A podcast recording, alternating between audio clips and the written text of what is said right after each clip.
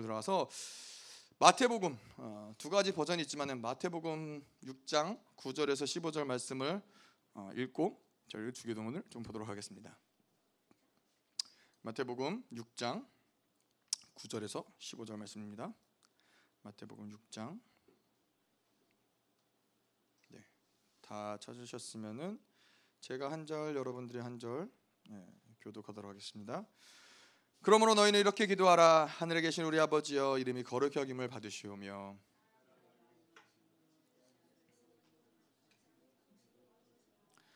오늘 우리에게 일용할 양식을 주시옵고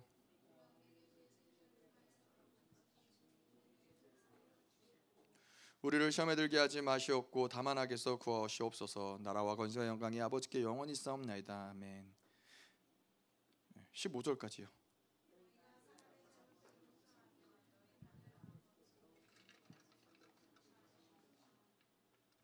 같이 읽겠습니다. 너희가 사람의 잘못을 용서하지 아니하면 너희 아버지께서도 너희 잘못을 용서하지 아니하시리라. 아멘. 네. 뭐 저희가 이 주기도문을 하면서 특별히 14절, 15절을 같이 또 봐야 되는 이유 중에 중요한 이유 중에 하나는 무엇이냐? 이 기도라는 것 자체가 이 용서 누군가를 용서하지 않은 상태에서는 사실 기도가 아, 별로 큰 의미가 없기 때문에 예. 그래서 유대인들은 보니까는 이 샤반 예배도 그렇고 유대인들은 예배를 드릴 때 함께 이 샤밧을 드릴 때 그들은 그런 시간이 있더라고요. 예배 전에 공동체 안에서 서로에게 불화했던 사람들, 미워했던 사람들, 용서하지 못했던 사람들을 찾아가라 그래요. 찾아가서 그 사람들한테 용서를 구하고 어떠한 이 원한의 관계도 어, 없는 상태로 그러한 상태로 확증하고 그러고서는 이제 샤밧을 들어가더라고요. 뭐 가정에서 드리는 예배도 가정에서 드리는 샤밧 예배 때도 어, 그래서 그러한 이 유대인들을 저희가 저희도 한동안 뭐 샤반 예배를 드려본 적이 있거든요. 그때도 예, 서로에게 어, 불만이 있는지 서로에게 내가 잘못한 게 있는지를 서로 고백하고 회개하고 그러고서는 이제 하나님께 나아가는 거죠. 그래서 이 용서 누군가를 용서하지 못한 상태로서 하나님께 드려지는 기도, 하나님께 올려드리는 예배 이건 사실 하나님이 아, 받으시지 않는 것이죠. 그래서 이게 중요하다. 14절 15절. 자, 그래서 오늘 저희가 주기도문 말씀을 볼 때는 큰 맥락에서 말씀을 좀 보고 서론적인 부분들을 말씀을 볼 거예요. 그래서 음, 기도에 대해서 음, 저희가 좀큰 어, 흐름 가운데서 볼 텐데요. 이 주기도문이라는 것은 결국에는 우리가 알다시피 어, 제자들이 예수님께 어, 기도를 가르쳐 달라. 세례 요한의 제자들이 세례 요한이 그 제자들에게 기도문을 가르쳐 주는 것을 제자들이 보고서는 우리도 이런 기도를 가르쳐 달라. 그래서 사실은 이 그냥 뭐 세례 요한이든 랍비가 됐든 그 당시 어떤 다른 종교 종교 지도자가 됐든 그들의 기도는 그들의 기도 나름대로의 어떤 색깔이 있었다라는 거예요. 그렇겠죠. 그래서 뭐 세례 요한이 그 제자들에게 가르쳐 준 기도, 뭐그 그 당시에 뭐 사두개인이 그 제자들에게 뭐 그 당시에 뭐 어떤 이 랍비들이 그 제자들의 가르친 기도가 다 그 그만의 색깔들이 있었는데 결국엔 그것은 무엇을 이야기하느냐면은 주기도문이라는 것은 하나님의 나라의 모든 어떠한 이 아웃라인의 요약을 예수 그리스도가 어, 제자들에게 가르쳐 준 거다.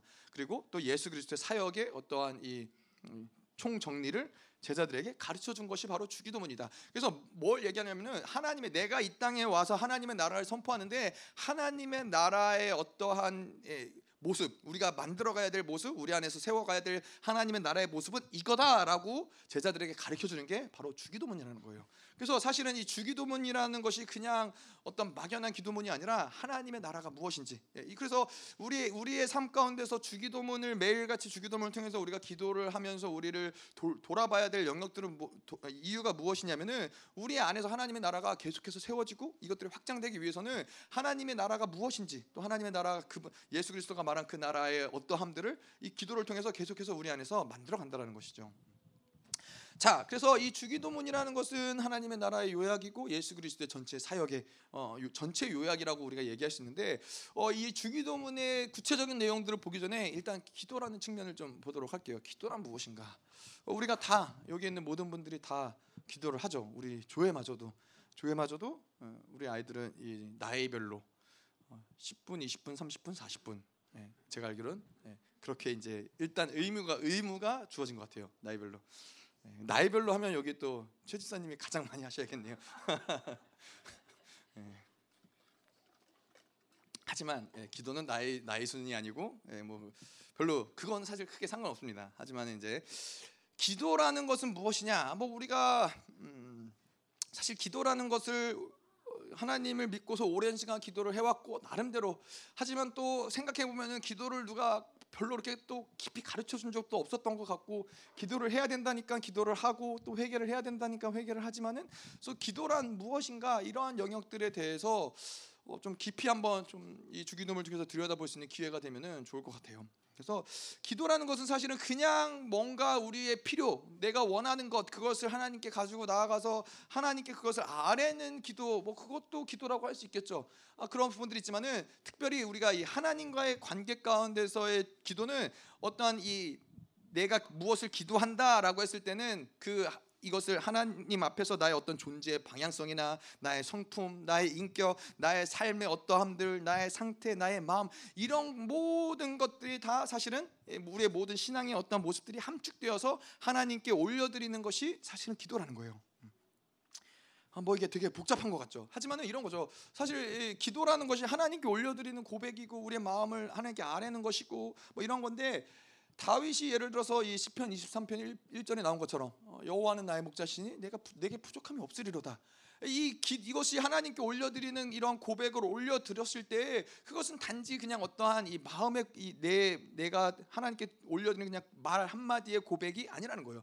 그 내, 여호와는 나의 목자신이 내게 나에게 부족함이 없으리로다. 이 고백은 그의 모든 인생 가운데 살아오면서 하나님과의 관계 가운데서 그가 경험했던 그 관계에서 나오는 고백인 것이고 지금의 상태가 내가 지금 뭐 원수들에게 쫓기고 힘들고 어렵지만은 그럼에도 불구하고 하나님을 신뢰하는 그 마음에서 나오는 고백인 것이고 그의 믿음의 어떤 표, 표정인 것이고 그래서 우리가 올려드리는 기도 그 한마디는 그냥 단순히 단순히 말 한마디가 아니라 그, 그 모든 것들을 다 내포하고 있는 것이 바로 우리가 기도라고 이야기할 수 있다는 거예요. 음, 그게 그게 바로 기도의 모습인데 사실 어, 또 반대적인 예를 들자면은 아, 뭐 이 가인이 아벨을 죽이고선 이제 하나님이 가인에게 어, 너의 아우가 어디 있느냐? 그랬을 때 가인이 뭐라 그러죠? 어, 내가 아우를 지키는 자이나이까 왜 그것을 나에게 묻습니까? 이것도 뭐 하나님 앞에서 하나님과 대화 가운데 고백을 올려드린 것을 기도라고 그러면 우리가 기도라고 이야기할 수 있지만은 이것 또한 단지 그냥 어떤 말 한마디가 아니라 이 말 한마디에는 뭐가 담겨 있어요? 하나님에 대한 서운함과 하나님에 대한 원망 그리고 이 모든 것에 대한 두려움과 그 마음 가운데 있는 미움과 혈기와 모든 하나님과의 관계, 성품, 지금 그 마음의 상태 모든 것들이 다 그 안에 내포되어 있다라는 거예요. 자 그래서 이 우리가 이 올바른 기도의 어떤 그러한 측면에서 생각했을 때 올바른 기도의 어떤 모습들은 무엇이냐면은 구약에서 보면은 어, 뭐 실질적으로 이제 구약의 야사에 보면은 이 제사장들이 하나님 앞에서 번제를 올려 드릴 때이 그 그의 삶이 정결하고 흠이 없고 거룩한 삶을 살아 살아온 제사장이 번제를 하나님 앞에 올려 드릴 때에는 그 번제의 불이 어디서 와요? 불은 하늘에서 온다는 거예요. 불을 자기네들의 집에서 오는 것이 아니라 정결한 이 번제 번제가 준비되면은 하늘로부터 엘리야 엘리야가 이제 하늘에서 불이 떨어져서 그 번제에 불이 붙듯이 그 정결한 제사 제물 앞에 하나님의 불이 강력하게 떨어지는 것이고 그리고 그 불이 떨어진 그 제물이 연기가 올라가는데 그 연기가 어떻게요? 바람 어떠한 바람에도 요동하지 않고 어떠한 상황에도 요동하지 않고 연기가 쭉 아주 곱게 하늘로 올라간다는 거예요. 그 연, 올라가는 연기가 마치 우리의 기도와 같다는 거죠. 그래서 우리의 기도도 정결하고 흠이 없는 삶을 살아가고 거룩한 삶을 살아가는 자들이 그 한마디의 고백 아까도 이야기한 대로 기도가 그냥 어떠한 말의 웅장함이나 말의 어떤 고상함이 아니라 그 삶과 모든 인격과 그 마음의 상태가 집결되어서 하나님께 올려드렸을 때 그 거룩이 거룩한 기도가 올려드렸을 때 그 기도는 누구도 방해할 수 없다는 거예요. 그 원수도 그 기도를 그 기도를 체할 수 없고 그 원수도 그 기도를 방해할 수 없고 이것은 하나님께 직접적으로 올라가는 그런 거룩한 기도가 된다는 것이죠. 그래서 무엇을 얘기하냐면은 사실 이 기도한다라는 것 그 자체 예배를 드린다는 것 그 자체가 큰 의미가 있다라기보다는 우리가 뭐 소위 말해서 일주일이라는 삶을 어떻게 하나님 앞에서 살아와서 예배 가운데 나와 왔는지 이것까지가 사실은 예배의 한 부분이고 이것까지가 이 기도의 한 부분이라는 거죠. 그래서 우리가 알다시피 이 사무엘이 아니죠 사울이 이제 전쟁에 나아가는데 어, 사무엘이 이제 와서 제사를 드려주고 이제 전쟁에 나아가야 되는데 적군들이 자꾸 이제 다가오고 있으니까 싸워야 되는데 왕으로서 이것을 싸워서 이겨야 되는데 어, 사무엘이 안 오는 거예요. 아무리 기다려도 사무엘이 안 오고 늦고 이러니까는 기다리다 기다리다 사울이 불안한 마음에 어떻게 해요? 자기가 직접 제사를 드려요. 예, 그게 제사를 제사라는 것 그 자체가 중요하다면은 사실 사울이 사울이 제사를 드리든 사무엘이 제사를 드리든 뭐 그게 뭐가 문제가 되겠어요. 제사를 드렸으면 됐죠. 우리가 예배를 드리는 게 중요하다면은 그 예배를 드리면 됐죠. 기도를 했으면 됐죠. 뭐가 중요하겠어요. 근데 사무엘이 그 제사를 드리고 아니 사울이 그 제사를 드리고 사울의 왕조는 거기서 완전히 끝나버렸어요. 그만큼 한 번에 우리가 드려지는 예배가 얼마나 중요한 것인지, 한 번에 우리에게 드려지는 그 기도가 얼마나 중요한 것인지를 우리가 알 수 있는 것인데, 그냥 그 예배 자체, 제사 자체가 중요한 것이 아니라 하나님이 원하시는 어떠한 이 흐름 가운데서 그 삶의 정결함을 가지고 드려진 예배냐, 드려 올려드리는 기도냐, 이것이 중요하다는 것이죠.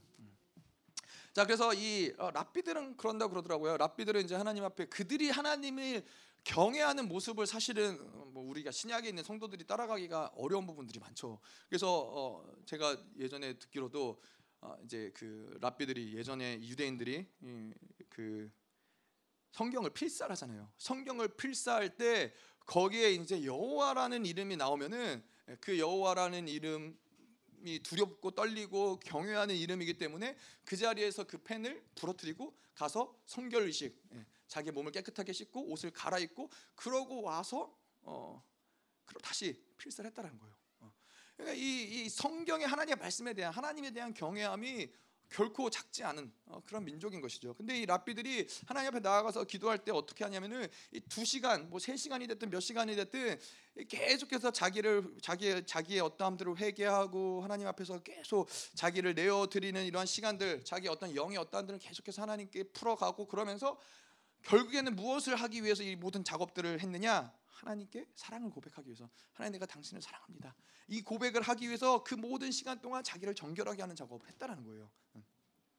왜냐하면 랍비들은 이해 기도라는 어떤 본질적인 부분들을 이해한다는 것이죠. 그냥 내가 하나님을 사랑한다는 그 고백 자체가 아니라 정말 내 안에서 하나님을 향한 내 마음의 상태나 하나님과의 관계나 어떤 아까도 이야기한 대로 내가 다른 사람들과의 관계성 가운데서 용서하지 못한 부분이 있거나 이러한 그냥 어, 우리가 소위 말하는 하나님께 흠이 없는 재물을 가지고 하나님께 올려드려야 되는데 상하고 흠이 흠 있는 재물을 가지고 하나님께 올려드리는 것을 하나님이 기뻐하시겠느냐? 안 기뻐하신다는 거죠. 우리의 어떤 기도도 마찬가지. 마찬가지라는 거예요. 우리의 삶 가운데 흠이 있고 깨지고 박살나고 여전히 내 안에서 용서하지 못하고 분노와 혈기가 가득한 그대로 하나님께 나아가서 사랑한다고 아무리 고백을 해봐야 그 사랑의 고백은 별로 큰 의미가 없는 고백이라는 거죠. 물론 내 안에 이런 답답하고 어렵고 뭐 이런 이 힘든 마음을 가지고 하나님께 나아갈 수 없느냐 그런 건 아니죠. 그것들을 가지고 하나님께 회개하고 또 하나님의 도움을 구하고 하나님과 풀어가는 것들이 필요하지만은 영광스러운 기도라는 측면에서 하나님의 나라가 움직여지는 영광스러운 기도,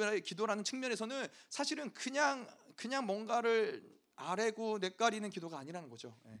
그런 우리가 아는 기도라는 것은 자 그래서 우리가 뭔가를 기도해서 열심히 내 원하는 것을 요구하는 바를 하나님께 요구해서 그것들을 끌어내리는 것이 끌어당기는 것이 이게 기도가 아니라는 거예요. 어, 그런 그렇다라고 생각을 했을 때에는 솔직히, 솔직히 이제 생각을 해보면 이제 그런 측면에서 생각을 해보면 그런 거죠. 음, 우리가 예전에 어, 어, 뭐 우리나라에서 이 뭐죠? 그 비나이다 비나이다 이런 거 하잖아요. 물 한 컵 떠다 놓고 뭐 천지신령 천지신령인가요? 뭐 하여튼 뭐 그런 거 있잖아요. 네? 뭐 하여튼 이 비나이다 비나이다 비나이 그러면서 뭐래 결국 뭐 하는 거예요? 자기 소원을 아뢰는 거예요. 나 뭐 우리 자식들 잘 되게 해주시고 건강하게 해주시고 뭐 아프지 않게 해주시고 장가 잘 가게 해주시고 그런데 교회 와서도 뭐예요? 똑같은 거 하는 거예요. 똑같은 거. 비나이 비나이다 비나이다 안 하죠. 예. 하지만은 결국에는 내 마음의 소원을 강구하는 그거는 바뀌지가 않고 그대로 그런 그런 측면에서 봤을 때는 아 그게 뭐가 다른 기도인지 예, 대상이 바뀌었죠 물론 하나님이 아니고 부처님이고 뭐 다른 뭐 어떤 뭐 천지 신령이고 뭐고 다 이 대상이 바뀌었지만은 여전히 나는 똑같은 상태로 똑같이 그렇게 기도를 한다는 거예요. 다시 말해서 그러면은 뭘 얘기하냐면은 그러한 기도를 통해서는 우리가 변할 수 있어요? 변할 수 없다라는 거예요. 예, 하나님께 드려지는 기도든 돌에게 드리는 기도든 나무에게 드리는 기도든 여전히 나는 그대로고 내 소원을 그대로 아랜다라는 거예요. 결국에는 그러면 이 모든 그래서 잡신이 뭐요? 예, 자신이라는 거예요. 내가 원하는 바를 내가 성취하고 그 누가 가장 큰 사람이에요? 누가 가장 힘 있는 존재예요? 내 원하는 것을 뭐, 뭐 천지신령이 됐든 누가 됐든 들어줘야 되는 거예요. 하나님이 됐든 부처가 됐든 들어줘야 되는 거예요. 그러니까 자신을 섬기는 거예요. 결국에는 이 모든 잡신과 우상을 섬기는 것들은.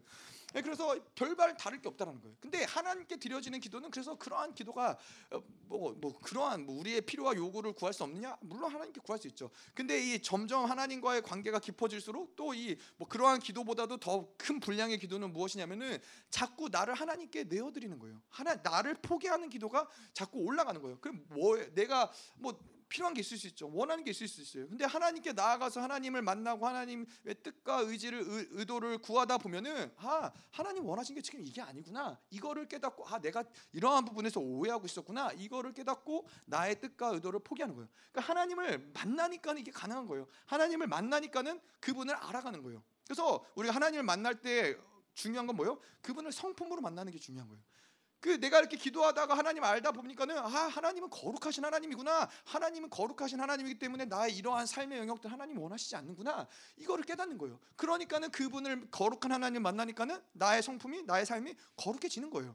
그럼 뭐 뭐요? 결국에는 그러한 하나님을 만나는 기도를 들을 때 우리는 점점 점점 하나님을 닮아가고 내, 내 모든 삶의 성품이나 인격들이 변해가는 거예요. 예, 기도를 하면은 그래서 기도를 통해서 하나님을 만나는 거고 하나님을 만나면 우리의 모든 모습들이 변해간다는 거예요. 그래서 이게 우리가 지금까지도 얘기하는 이 같은 맥락에서 흐름 뭐냐면은 결국에 이 모든 것들이 우리로 하여금 거룩하고 흠이 없게 만드는 과정이라는 거예요.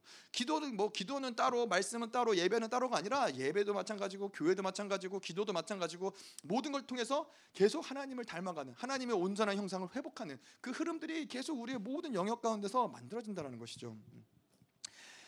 자, 그래서 결론적으로 이 기도란 무엇이냐? 뭐 우리가 주기도문을 통해서 알 수 있는 것은 기도라는 것은 하나님의 의도와 뜻을 구하는 것이 어, 이 주기도문의 핵심적인 부분이라는 것이죠.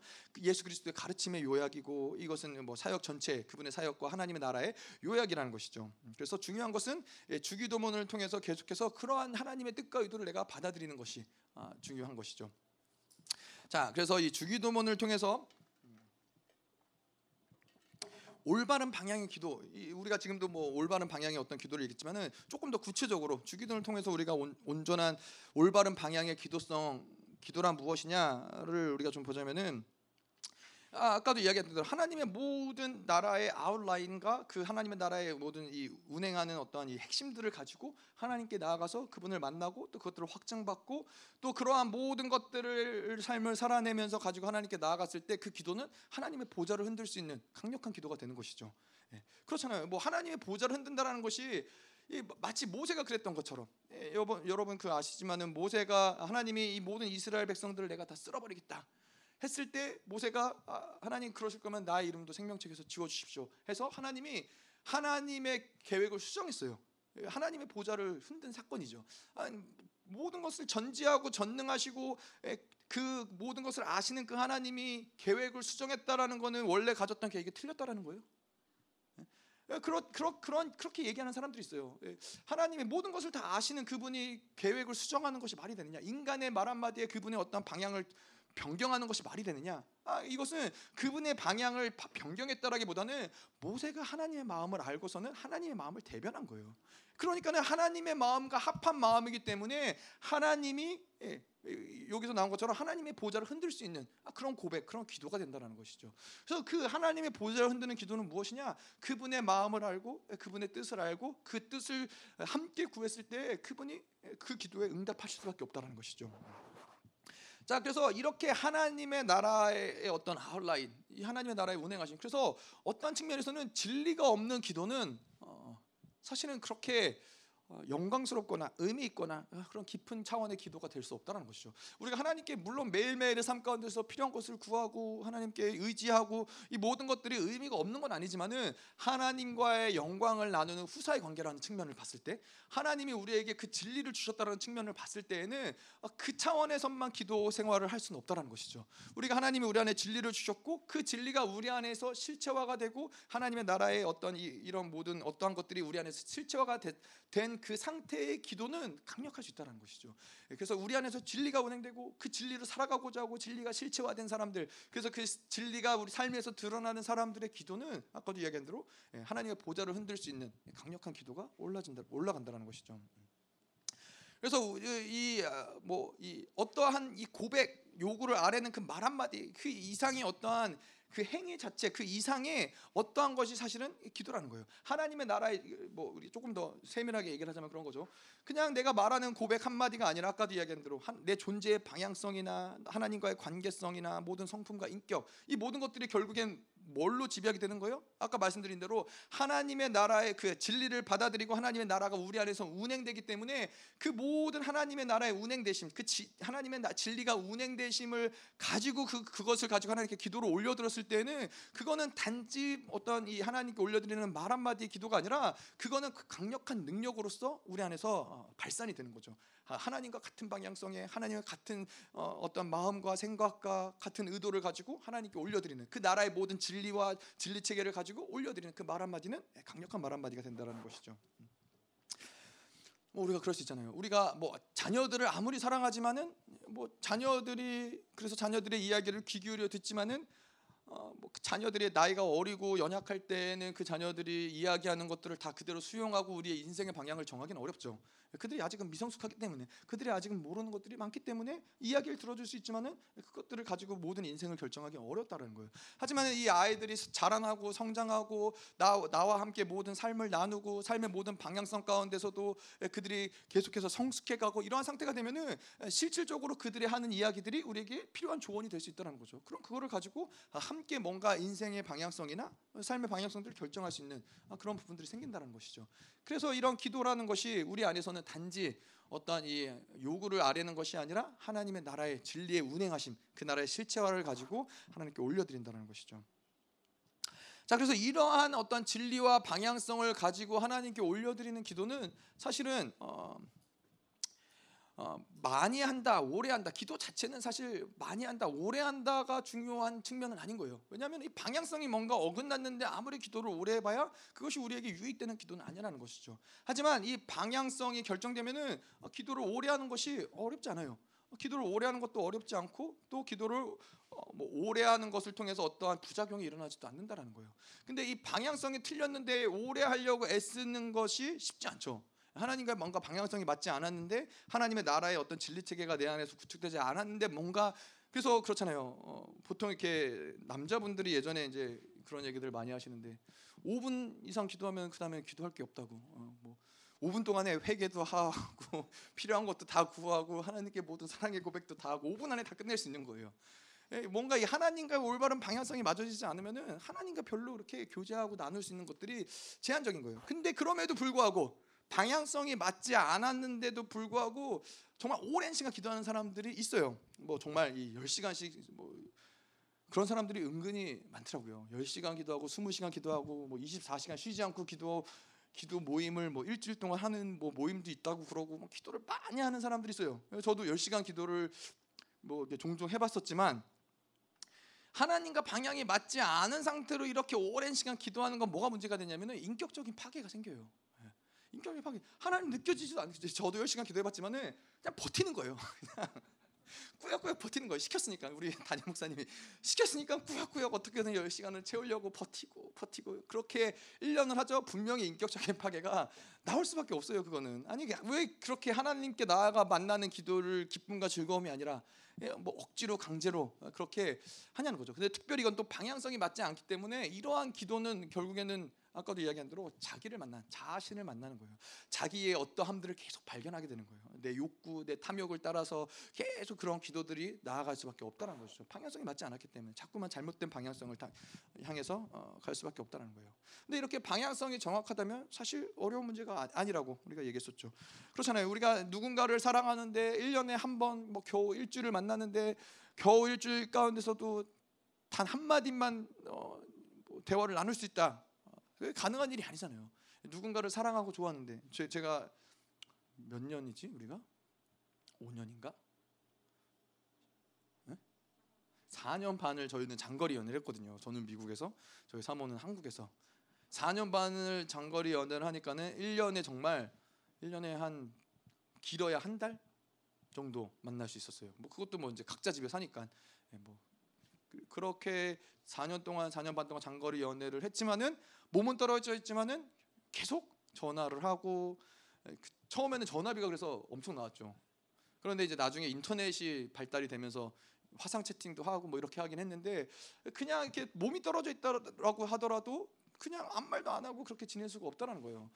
자, 하나님과의 관계도 마찬가지죠. 방향성도 마찬가지인 거예요. 하나님과 같은 방향성을 향해서 그분을 향해서 올바른 방향성에 서 있으면은 이러한 하나님께 올려드리는 고백들, 이뭐 이렇게 물론 이 교회 와서 기도하는 것도 그렇지만은 수시로 하나님을 향한 어떤 고백들이 우리 안에서 올라갈 수밖에 없다라는 거죠. 하나님을 향해서 어떤 이런 그래서 제가 보니까는 이 같은 직종에 있는 사람들이 만나면 특별히 할 말이 많아지는 거예요.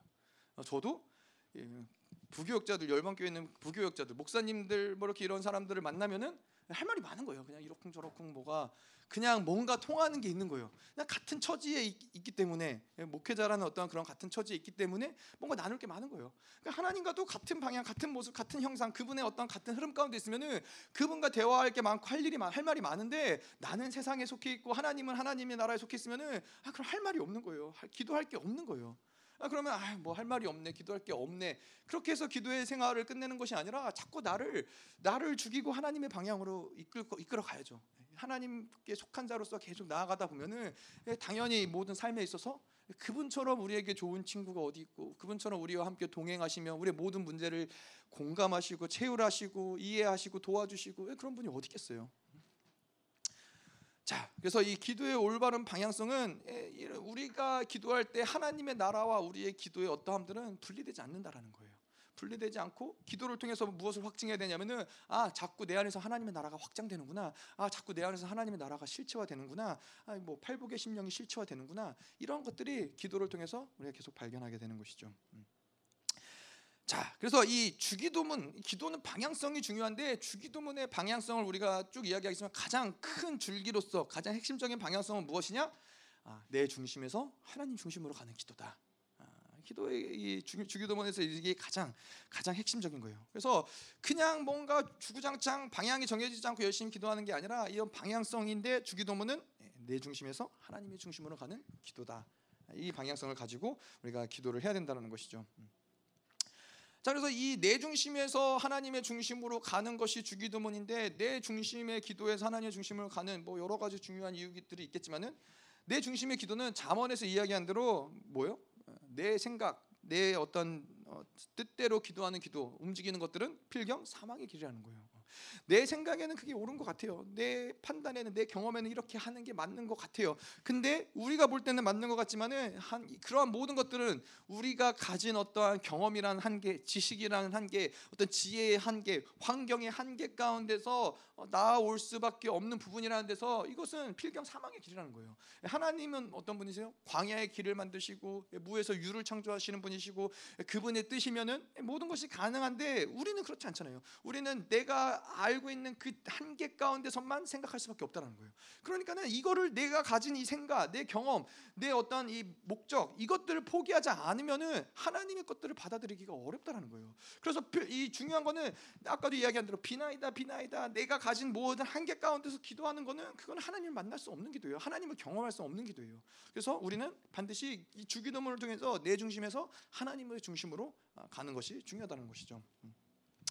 음. 자 이렇게 주기도문을 통해서 자꾸 자아를 포기하고 죽이고 하나님의 방향으로 갔을 때 그런 기도를 드리는 사람들의 모습은 어떠한 모습이냐 어떠한 기도의 모습을 가지고 있냐면은 어, 요한일서 5장 14절에 나온 것처럼 A를 구하면 A를 받는 기도가 가장 영적이고 좋은 기도예요. 어, 내가 하나님께 성령 뭐 그렇죠 그냥 내 필요의 요구를 따라서 기도하는 게 아니라 하나님 이 원하시는 것이 무엇인지를 알고 또 그것을 따라 기도했을 때 내가 하나님께 올려드린 그 기도를 하나님이 내가 기도한 대로 응답해 주시는 것을 내가 경험할 때 오는 유, 익이 뭐예요?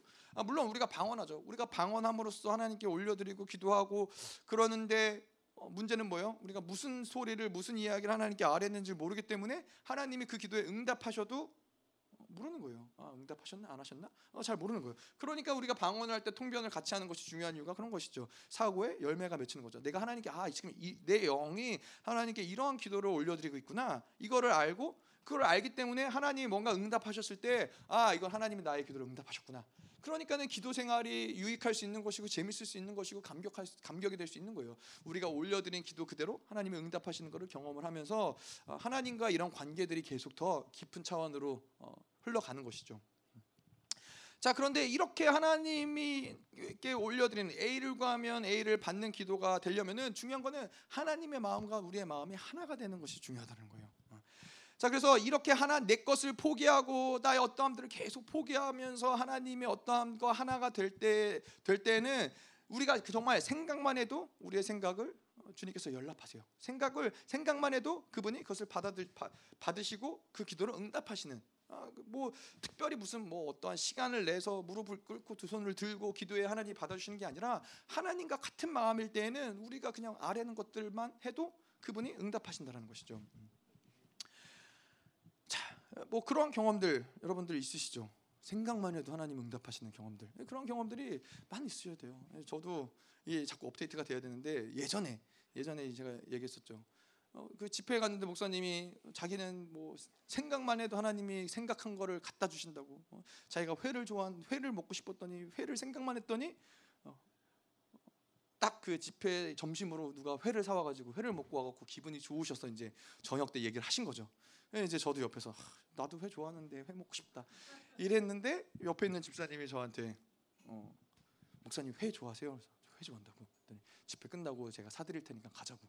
그래서 끝나고 회를 먹으러 갔다는 거죠. 아, 하나님이 정말 소름 끼칠 정도로 생각만 해도 내 생각을 받아 그런 경우들이 몇 번 있었어요. 예전에도 제가 아, LA 갈비가 먹고 싶은데 라고 생각을 했더니 그런 생각 아 그때 그러면서 이제 중보 시간이었어요.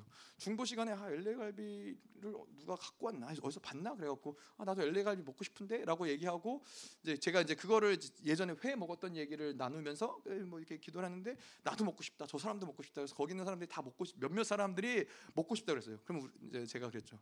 그럼 봅시다 하나님이 누구의 기도를 응답하시는지. 그러고서 얼마 안 있다가 제가 어떤 청년 사역을 하러 갔는데 그 청년 집으로 몸이 안 좋아 금식하는 중이었구나. 사역하러 갔는데 사역을 하고 나오는데 거기 어머님이 이제 LA 갈비를 주시면서 가서 먹으라고. 그래서 이제 저는 이제 LA 갈비를 얻고 이제 신이 나서 이제 가서 얘기를 물어봤더니 아무도 LA 갈비를 못 받은 거예요. 제가 공일이 여기서 좀 나눠줬죠. 이렇게 드시라고. 그래서 하나님과 마음이 합한 이 어떤 많은 증거들이 있겠지만은 뭐 하나님의 극률하심이 우리 안에서 그렇게 하나님이 일하시는 것들을 드러내하지만은 중요한 거는 아까도 얘기했지만은 우리도 우리의 삶 가운데서 많은 경우들 하나님이 이런 식으로 우리 삶 가운데서 일하시고 계시는 부분들이 계세요. 근데 우리는 그러한 것들을 어, 하나님께 온전히 아뢰지 못했거나 기억하지 못하거나 A를 구했어야 되는데 A를 구하지 않았거나 그렇기 때문에 하나님이 주셨다는 걸 인지하지 못하는 경우들이 많다는 거예요. 그래서 저 같은 경우는 저의 사모가 그런 부분에 많은 도움이 돼요. 제가 이제 이런 것들을 그냥 지나가는 말이든 저희 사모한테 하면은 어, 저는 이제 말로 이렇게 전달하고서는 생각하지 못했는데 저희 사모가 나중에 어, 그때 그거 어, 얘기했던 하나님이 응답하셨다고 이렇게 해서 이렇게 상기시켜 줄 때가 있다라는 것이죠. 그래서 우리에게는 그렇게 생각만 해도 하나님께서 그 기도를 받으시고 응답하는 게 원래 본질적인 하나님과 우리와의 관계예요. 하나님께 뭔가 열심히 공로를 쌓고 노력을 하고 열심히 뭐 하나님께 오랜 시간 기도를 하고 금식을 해야 뭔가 하나님이 우리의 소원을 들어주시는 것이 아니라 우리와 하나님의 마음이 합하였을 때에는 하나님의 자녀이기 때문에 그분이 우리의 기도를 생각만으로도 응답하신다는 것이죠. 자 그리고 또 이러한 이러한 하나님과 올바른 방향성을 가진 사람들의 기도의 특징은 뭐냐면은 하나님의 뜻을 구하고 그 뜻을 알아가는 데 있어서 오랜 시간이 걸리지 않는다라는 거예요. 사실 하나님의 뜻을 아는 거는 즉각적인 사건이에요. 즉각적으로 알게 되는 거예요. 어, 여러분 이게 뭐 어떻게 그럴 수 있나요?라고 생각할 수 있지만은 너무나 그럴 수 있어요. 왜냐하면은 여러분 생각해 보세요. 저희 아이들이 어, 저랑 오랜 시간을 함께 살았죠. 그렇기 때문에 어떠한 상황 가운데서 아버지가 원하는 게 무엇인지를 얘네들이 알까요, 모를까요? 대부분의 경우는 알아요. 물론 그거를 순종할 만한 내면의 힘이 있느냐 그건 다른 문제죠. 아 아버지가 이거 원하지 않는데라고 하면서 몰래 이제 어, 하는 것이 문제지만 그래도 이걸 안다라는 거예요. 아 아버지가 이걸 원하지 않는데 하나 아, 아빠가 이거 하는 거 싫어하는데 아빠가 이거 하지 말라고 그랬는데 이걸 어떻게 알아요? 같이 살았기 때문에 같이 살고 같이 동행하고 함께 했기 때문에 아빠의 뜻이 아버지의 뜻이 무엇인지를 안다라는 거예요. 그래서 하나님의 자녀고 하나님과 동행하고 하나님의 마음을 자꾸 자기의 것을 포기하고 하나님의 마음을 받아들인 사람, 그 올바른 방향성을 가진 사람은 하나님의 뜻이 무엇인지를 아는 것은 어려운 일이 아니에요. 물론 그 뜻을 온전하게 우리가 순종하고 나아갈 수 있느냐, 그건 또 다른 문제일 수 있죠. 그건 또 뭐 원수가 순종하지 못하도록 공격할 수도 있고 뭐 여러 가지 우리의 묶임들이 있을 수 있지만은 하나님의 자녀로 살아가는 자들에게 그 뜻을 아는 거는 오랜 시간 뭔가 오래 금식해서 그 뜻을 분별하고 아는 것이 아니라 즉각적으로 하나님의 의지를 아는 거예요. 그분의 마음을 알기 때문에 그분의 마음과 내가 같은 방향인데 어, 그걸 왜 모르겠어요. 자, 그래서 이렇게 이러한 우리가 팔복에서도 본 것처럼 마음이 청결한 사람들의 특징이 그런 거예요. 이 모든 것들이 단순한 거예요. 아, 하나님 마음이 청결하기 때문에 수십 가지, 수백 가지, 수천 가지, 수만 가지 선택이 있지만은 그 중에서 하나님 원하시는 뜻이 무엇인지 아, 아는 거죠. 무엇을 보아도 어, 하나님이 보이는 거예요. 하나님의 일하심, 하나님의 마음, 하나님이 어디에 계신지가 마음이 청결한 자들에게는 보이는 거예요. 그래서 그 하나님의 뜻을 알고 선택하는 것이 어렵지 않다는 것이죠.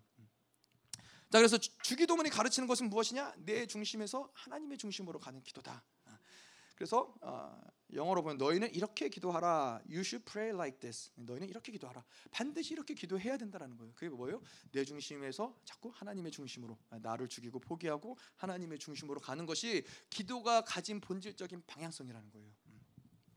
자 그래서 이내 중심에서 하나님의 중심으로 간다.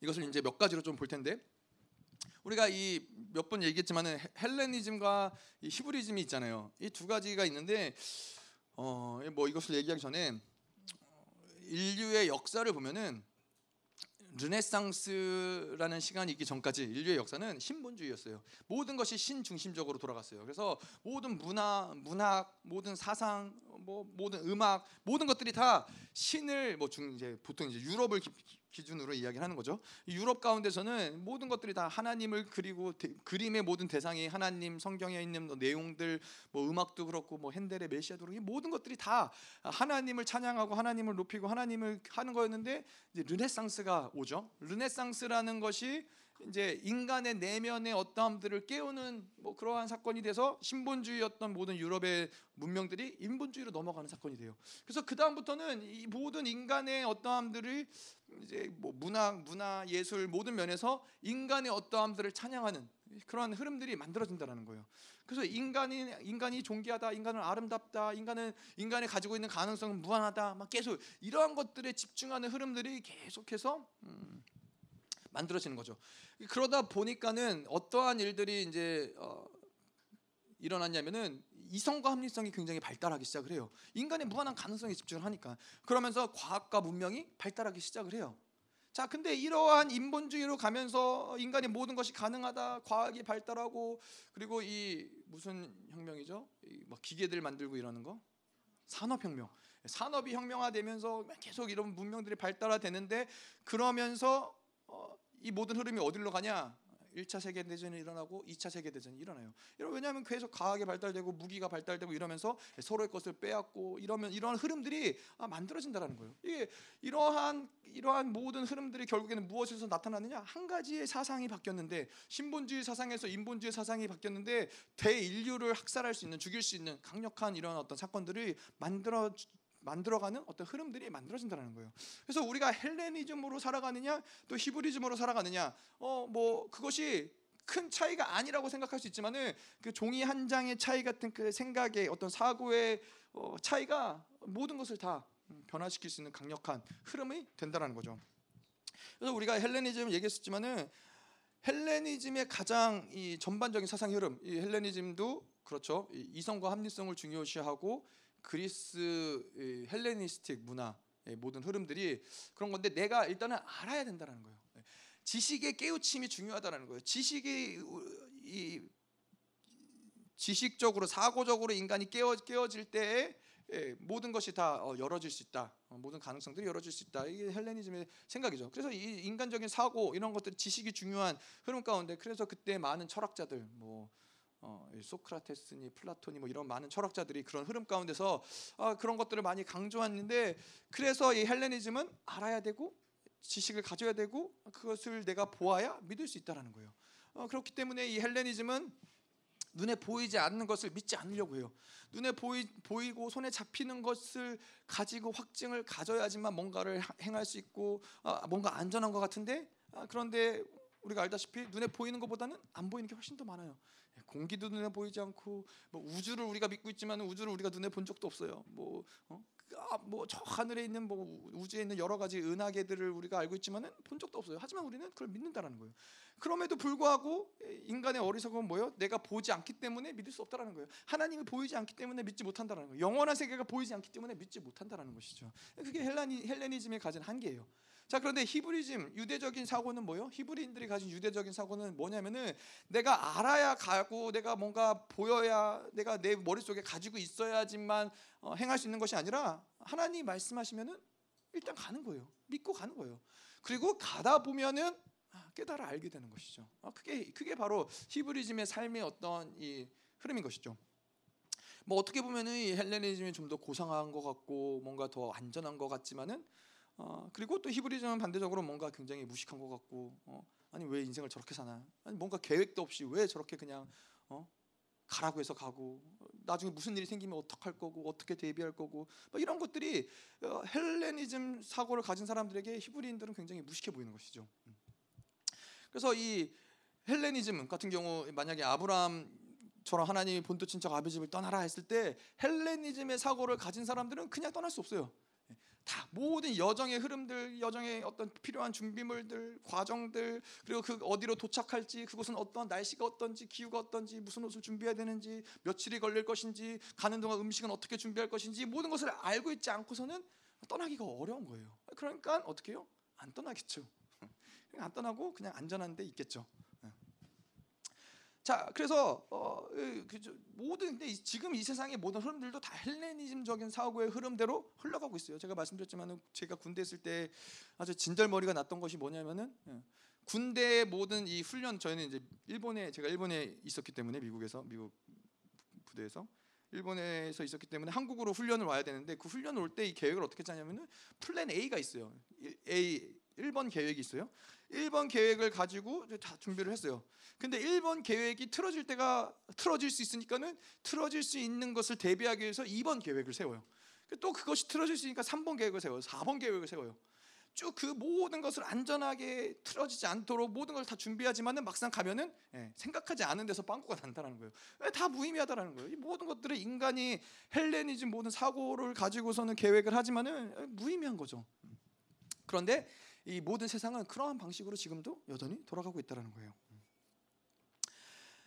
자, 그래서 이 헬레니즘의 어떠한 삶의 모습은 인식론으로 사는 거예요. 인식론이란 건 뭐예요? 내가 가지고 있는 지식, 내가 가지고 있는 정보, 내가 가지고 있는 경험들, 그 내가 사고 안에서 내가 모든 것들을 인식할 수 있는 것들을 가지고 살아가는 게 바로 헬레니즘의 모습이고 히브리즘은 뭐예요? 예, 창조주를 신뢰하고 그분을 그분의 말씀을 따라가는 게 히브리즘 삶의 방식인 거예요. 그래서 헬레니즘의 한게 뭐예요? 내가 얼마 어떠한 인식론을 가졌느냐 그 인식론 안에서 모든 것들이 다 이루어지는 거예요.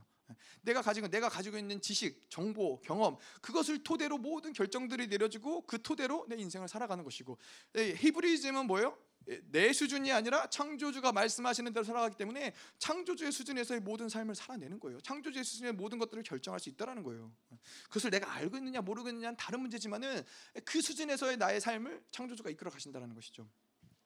그래서 예전에 이 그런 얘기가 있었어요. 자동차 옛날 이 미국이 처음에 이제 자동차를 개발했을 때였는데 자동차 이제 어떤 이제 운전자가 자동차를 운전해서 이제 가는데 차가 고장이 난 거예요. 차가 고장이 나갖고 멈춰서서 이제 차를 이렇게 저렇게 고쳐보려고 여기도 열어보고 저기도 열어보고 막 여기도 손을 보고 저기도 손을 보고 막 그랬는데 아무리 해도 차가 고쳐지질 않는 거예요. 어, 그래서 이제 어떤 사람이 이제 옆으로 지나가다가 그 사람을 차를 고치는 걸 보고서는 어, 자기가 좀 도와줘도 되겠냐고. 근데 이제 운전하던 사람이 어떤 원래 이제 고장난 차 운전자가 어떤 사람이었냐면은 아니 내가 이 자동차를 정비하는 사람입니다. 근데 내가 못 고치는데 당신이 고칠 수 있겠습니까?라고 했더니 이 사람이 어, 제가 그래도 한번 봐도 될까요? 이 사람이 뚝딱뚝딱 하더니 차가 고쳐진 거예요. 그래서 깜짝 놀라서 아니 도대체 당신이 누구 누구길래 이렇게 이렇게 차를 줘도 못 고치는 정비사도 못 고치는 차를 고칠 수 있습니까? 그랬더니 자기가 내가 헨리 헨리포드라고 헨리포드가 누구예요? 예, 차를 제일 먼저 발명한 사람이에요. 예, 그렇기 때문에 헨리포드가 자동차를 만든 사람이기 때문에 아무리 우리가 우리의 인생을 내가 알고 내가 내 인생의 주인이고 내가 인생을 평생을 살아왔지만은 우리의 인생을 속속들이 가장 잘 아시는 분이 누구예요? 우리를 창조하신 분이라는 거예요. 그러니까 그분을 의탁해서 그분이 말씀하시는 대로 살아가는 것이 우리의 인생의 복이고 지혜인 것이지 내가 나의 인생은 내가 알아. 내가 책임져. 나는 내가 어떠한 사람인지 내가 알아. 예, 그렇지 않다는 거죠. 예, 아무리 아무리 나를 잘한다 해도 창조주만큼 나를 창조하신 분만큼 내가 나를 잘 알지 못한다는 거죠. 우리는 우리가 어디로 와서 어디로 가는지 모르고 삶의 목적이 무엇인지 모르고 내 인생을 통해서 하나님이 어떠한 그림을 그려 가시는지도 우리는 잘 알지 못하는 경우들이 많잖아요. 물론 하나님을 만나고 깨달아 알아가게 되지만은 예, 그렇기 때문에 그것 하나님의 모든 것들을 받아들이고 순종하고 나의 것들을 포기하는 삶이 지혜로운 삶이라는 것이죠. 자, 그래서 이 헤브 헬레니즘과 히브리즘이 이러한 차이들이 있는데 기도의 영역에서도 비슷하다는 거예요. 기도의 영역에서도 삶의 영역뿐만 아니라 기도의 영역에서도 헬레니즘의 기도는 뭐예요? 자꾸 자기 안에 자기가 가진 사고 방식, 자기가 가진 인식론의 한계 가운데 하나님께 나아가서 자기 중심적인 기도를 드리는 거예요. 아까도 이야기한 대로 아, 하나님 이런 게 지금 필요합니다. 나한테 지금 돈이 있어야 돼요. 하나님 직장이 필요해요. 하나님 내가 이런 것들을 하나님 들어주세요. 내가 가지 내가 지금 나의 삶 가운데서 내가 생각했을 때 필요하다고 생각하는 것들을 요구해 준 요구하는 거예요. 아, 이러한 것들이 그래서 전부 그 중심은 뭐예요? 아, 나 중심적인 거예요. 하나님 내가 이런 것들을 하나님 가져야 됩니다. 이런 게 필요합니다. 모든 것들을 보는 그 중심이 뭐예요? 그것도 나일 거예요. 내 안목을 통해서 내 삶을 보면서 내 어떤 주변을 보면서 하나님께 그런 기도를 드리는 것이죠. 음. 자, 그래서 뭐 예를 들자면은 어, 헬레니즘의 사고를 가진 사람이 어, 사업을 해요. 사업을 하는데 뭔가 잘 안 돼요. 뭐가 막혔어요. 어, 그러면은 하나님께 나아가서 이 사람이 어떻게 헬레니즘의 사고를 가진 사람은 어떻게 기도를 하냐면은 하나님 막힌 것 좀 뚫어 주세요. 하나님 막힌 것 좀 해결해 주세요. 하나님 내가 지금 돈이 필요한데 하나님 돈 좀 주세요. 헬레니즘의 사고를 가진 사람들은 그렇게 기도를 해요. 지금 자기가 볼 때 이게 문제니까 막힌 걸 뚫어야 되니까 하나님 뚫어달라고. 근데 문제는 뭐예요? 하나님은 그거를 막 하나님이 그거를 막게 내버려 두셨을 때는 어떻게 보면 막는 게 하나님 원하시는 막는 게 어째, 어떻게 보면은 그 사람에게 유익이 되기 때문에 막아놓을 수 있다는 거예요. 그래서 히브리적인 사유를 가진 사람들의 기도의 특징은 뭐냐면은 뭐 똑같이 사업을 하다가 뭔가 막혔어요. 그러면은 이것을 하나님 이걸 무조건 뚫어달라는 게 아니라 하나님 하나님의 뜻이 무엇이죠? 하나님 이게 왜 막혔을까요? 하나님 이것을 넘어서는 것이 하나님의 뜻인가요? 아니면 이것을 이, 이 부분을 접고 다른 방향으로 가는 게 하나님의 뜻일까요? 하나님의 뜻과 하나님 의 의지를 고려한다는 거예요. 그것을 구한다는 거예요. 히브리적인 사유 방식의 중심은 내가 아니라 하나님인 거예요. 예, 이 모든 나의 인생의 사건 가운데서 그분이 원하시는 것이 무엇인지, 그분이 어떻게 이끌어가길 원하시는지. 예, 기도도 이렇게 헬레니즘과 히브리적인 사유 방식을 가진 사람들은 차이가 난다는 것이죠. 자 그래서 히브리즘의 기도는 계속 하나님을 믿고 가는 거예요. 하나님의 중심으로 산다는 것은 계속 그분을 믿고 가는 거예요. 자 근데 그렇기 때문에 그렇게 하나님을 믿고 가기 위해서 우리에게 가장 거슬림이 되는 것이 우리 안에 가진 우리의 인식들, 우리의 경험, 사고, 정보 이런 것들이 가지고 있으면은 모든 것들이 알게 모르게 그 흐름대로 우리는 어, 기도하게 되고 그 흐름대로 살아가게 되고 그 흐름대로 판단하게 되고 그렇다는 거예요. 그거는 누가 시키지 않아도 이게 옛 사람의 어떤 성향이기도 하지만은 그냥 우리가 어, 뭐 내버려 두면은 그냥 그 인생을 그래서 어떤 사람을 인생 가운데 던져놓고 살아가게 하면은 그 사람은 그 사람의 안에 있는 모든 육체의 흐름을 따라서 그냥 모든 걸 결정하고 그 흐름을 따라서 살아간다는 것이죠. 그래서 이것이 하나님을 믿고 신뢰하고 하나님 중심으로 가는데 가장 큰 방해가 되는 것 바로 이게 우리 안에 있는 사고 인식론이라는 것이죠. 그래서 우리는 이것들을 이 주기도문을 통해서 우리는 뭘 하는 거예요? 이것들을 깨뜨리는 작업을 하는 거예요. 우리의 인식론을 깨뜨리는 작업을 하는 거예요. 그래서 우리가 이야기하는 대로 우리가 하나님의 중심으로 가기 위해서 중요한 거는 말씀 먹고 회개하고 순종하고 엎드리는 삶. 이게 뭐예요? 우리가 어떠한 내 인식이 틀렸다라는 것, 내가 가진 경험과 사고를 무엇을 통해서 이것을 비춰봐요? 하나님의 말씀을 통해서 비춰본다는 거예요. 그분의 말씀이 빛으로 우리 가운데 임했을 때, 아, 내가 생각했던 이것이 그게 전부가 아니구나. 내가 잘못 생각했구나. 아, 하나님의 가진 의도는 인생을 향해서 가진 하나님의 의도는 이것이구나. 말씀을 받아들이니까는 그렇게 살지 않았던 나의 영역들을 하나님의 질서 가운데 살지 않았던 영역들을 회개하는 거예요. 회개하고 그 말씀에 따라 순종하는 것이죠. 순종하기 위해서 또 어떻게 해요? 엎드려야 되는 거예요. 하나님 도와주세요. 내가 지금까지 이렇게 옛사람의 어떤 삶의 방식을 가지고 살아왔는데 하나님 이것을 회개합니다. 하나님 이 하나님의 말씀에 순종하고 살아갈 수 있도록 도와주세요. 하나님께 엎드리고 그 말씀에 순종하고 예, 그렇게 삶을 나아가는 것이 계속 내 중심에서 하나님의 중심으로 나아가는 예, 모습인 것이죠. 그래서 우리가 이 하나님의 중심으로 어, 나아가는 삶의 모습 가운데서 이 영역 말씀 먹고 회개하고 순종하고 엎드리는 요 자기의 인식을 깨뜨리고자 하는 요 영역의 삶의 부분들이 어, 배제될 수 없다는 거예요.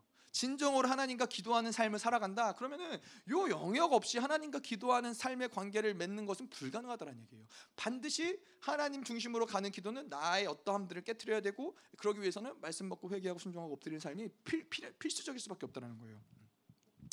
자 그래서 이 예를 들어서 우리 안에 온몸에 독이 어, 잔뜩 퍼져 있어요. 독을 독이 잔뜩 퍼져 있는데 이 독을 해독제를 먹지 않고서 우리가 살아낼 수 있는 방법이 있어요? 없다라는 거예요. 독에 노출이 된 상황에서는 해독제를 먹어야 이 독이 제거가 되고 그러, 그러고 나서야 우리가 다시 온전하게 건강하게 살 수 있는 것이죠. 근데 헬라적인 사고 방식, 세상의 모든 사고 방식, 우리 안에 가진 모든 인식 인식 인식론들을 독이라고 여기면은 이것들을 빼내지 않고서는 우리가 하나님 어떤 이 히브리즘 하나님 중심적인 삶의 방식으로 살 수 없다는 거예요. 그래서 다시 말해서 내가 가진 모든 정보 이것들을 계속 받아들이고 또 더 많은 지난주에 얘기했었죠.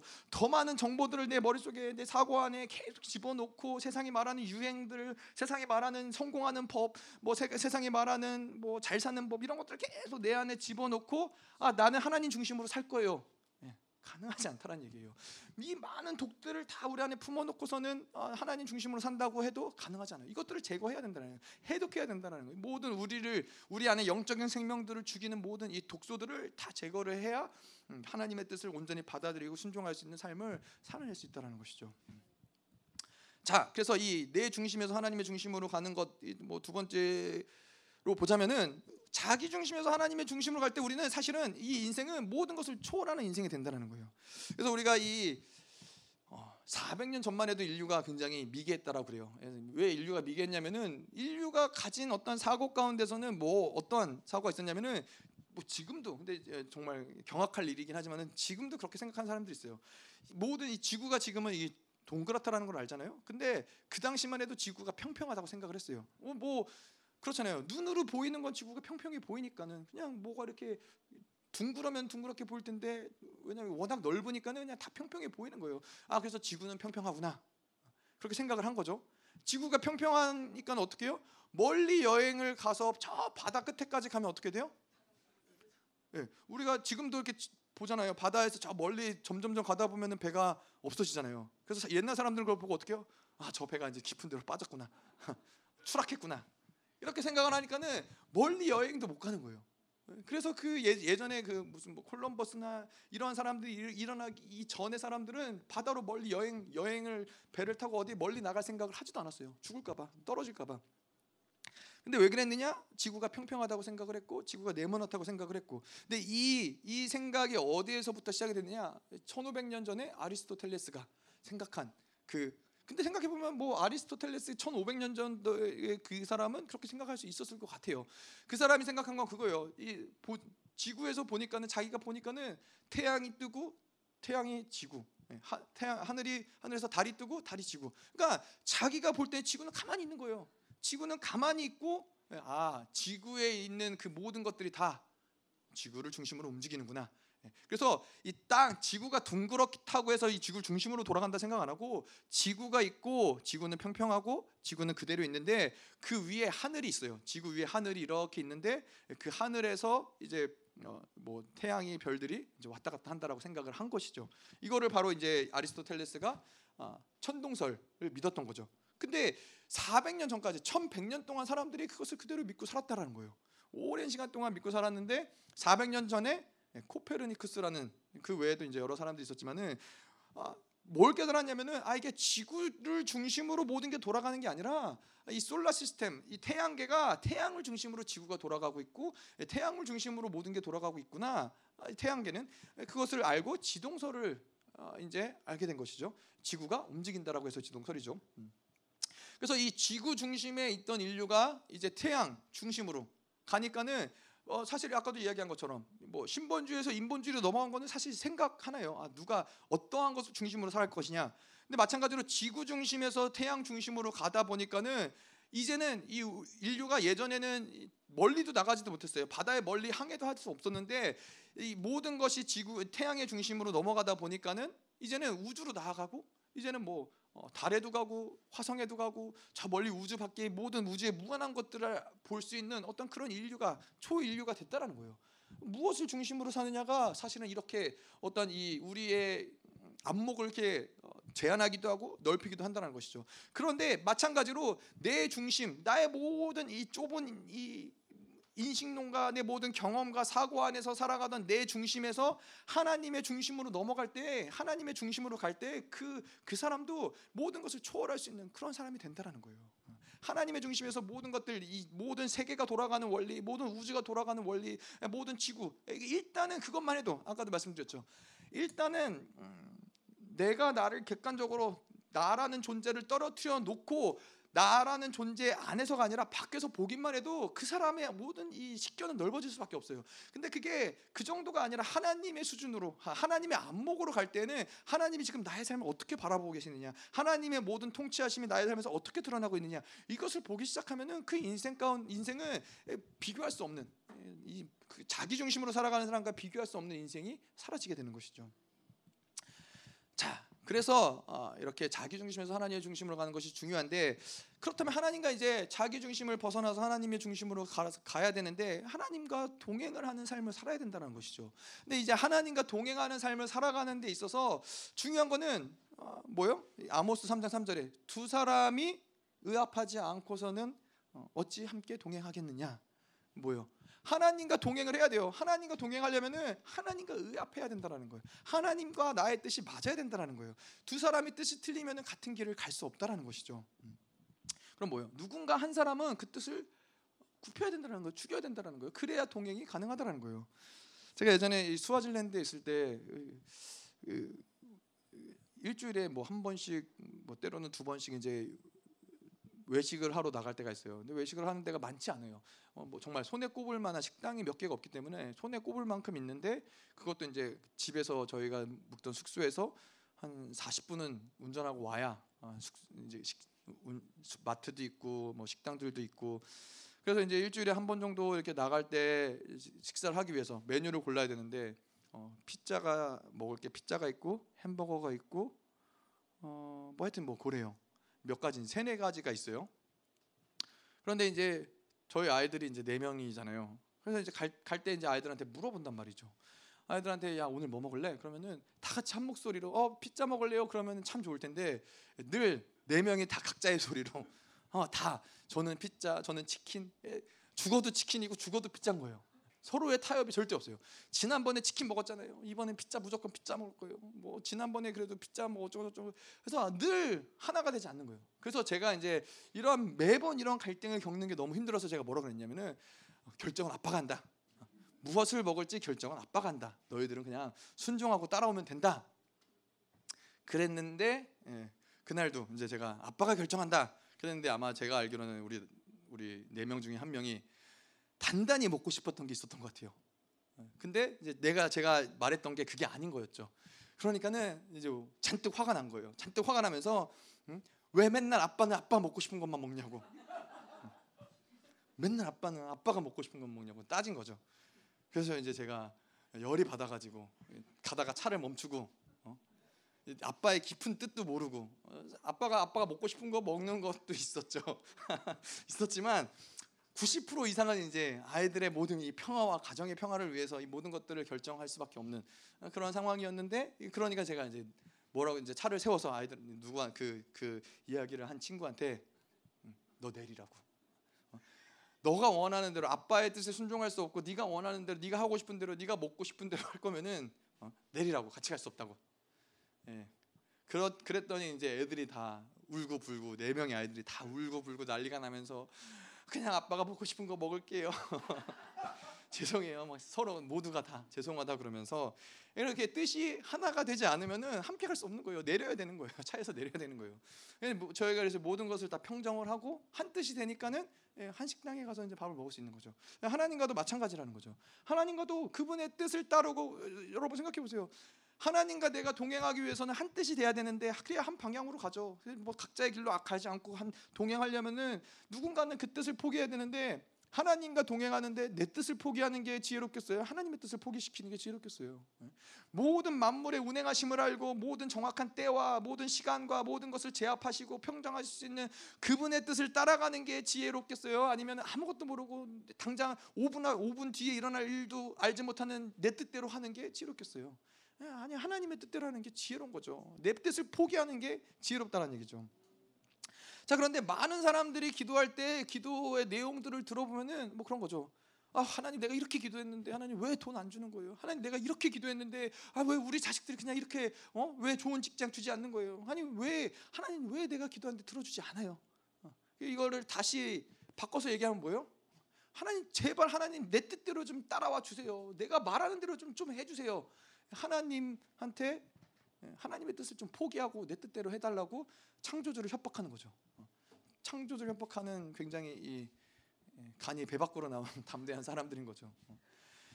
자 그래서 이 하나님과 동행하려면은 백이면 백 내 뜻이 죽어지는 것이 지혜로운 것이고 그분을 따르 그렇게 해서 그분과 동행하는 것이 예, 그것이 지혜로운 것이죠. 그렇게 하나님과 동행하다 보면은 또 우리는 그분을 닮아가는 것이죠.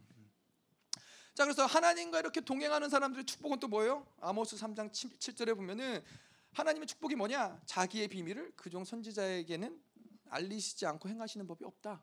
하나님이 그 하나님의 비밀들을 알려주신다는 거예요. 여기서 말하는 자기의 비밀이 원어로 뭐예요? 소드라는 거죠. 여호와의 물실이라는 뜻이에요. 자, 그러니까는 하나님 자기의 뜻을 죽이고 하나님의 뜻대로 살아가는 자들을 하나님 뭘로 인정하세요? 하나님의 종이라고 인정하세요. 그래서 여러분은 이 선지자라고 인정하시는 거예요.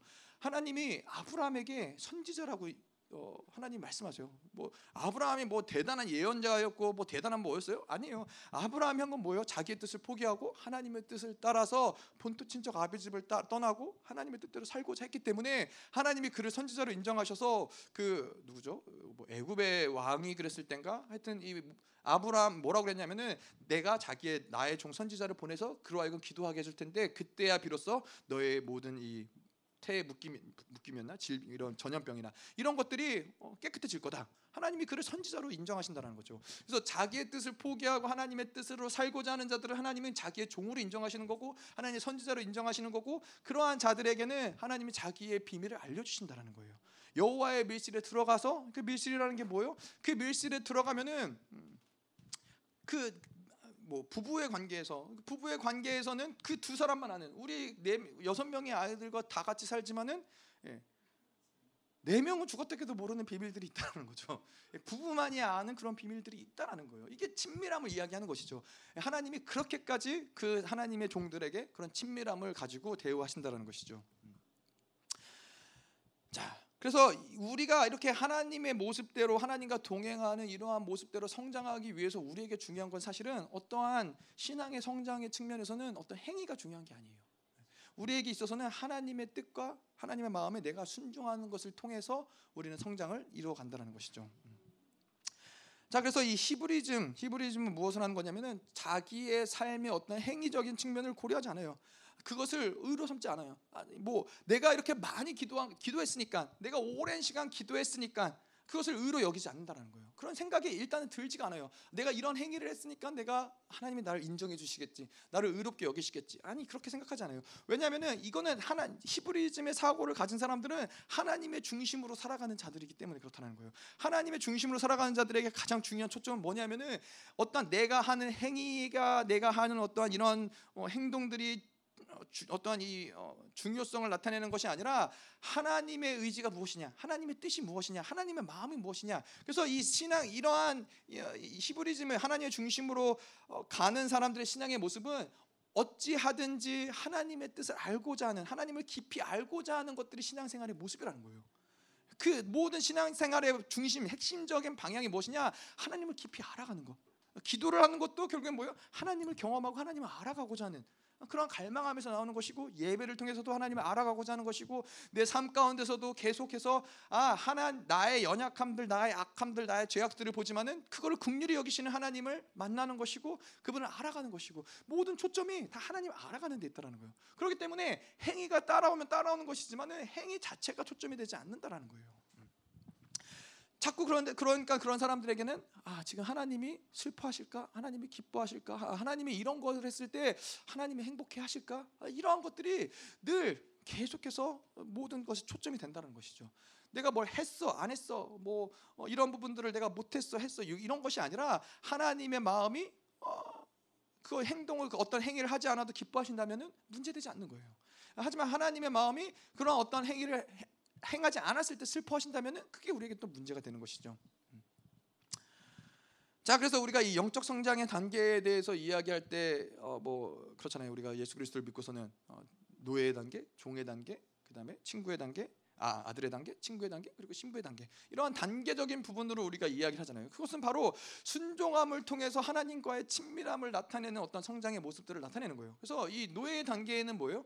노예 단계는 어, 하나 뭐이 주인이 예를 들어서 이제 주인이 노예에게는 일을 시키죠. 일을 시키는데 뭐 왜 일을 어떠한 뭐 예를 들어서 마당을 쓸어라 그러면은 왜 마당을 쓸어야 되는지 뭐 마당을 어 뭐 뭐, 이 집에 무슨 일이 있는지 그런 걸 전혀 얘기하지 않고 그냥 마당을 쓸으라고 하니까 마당을 쓰는 거예요.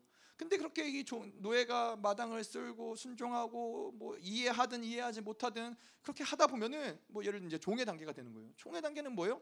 예, 마당을 쓰는데 왜 마당을 쓸어야 되는지 정도 나는 거예요. 아 오늘 중요한 손님이 오신다. 그러니까 마당을 쓸어라.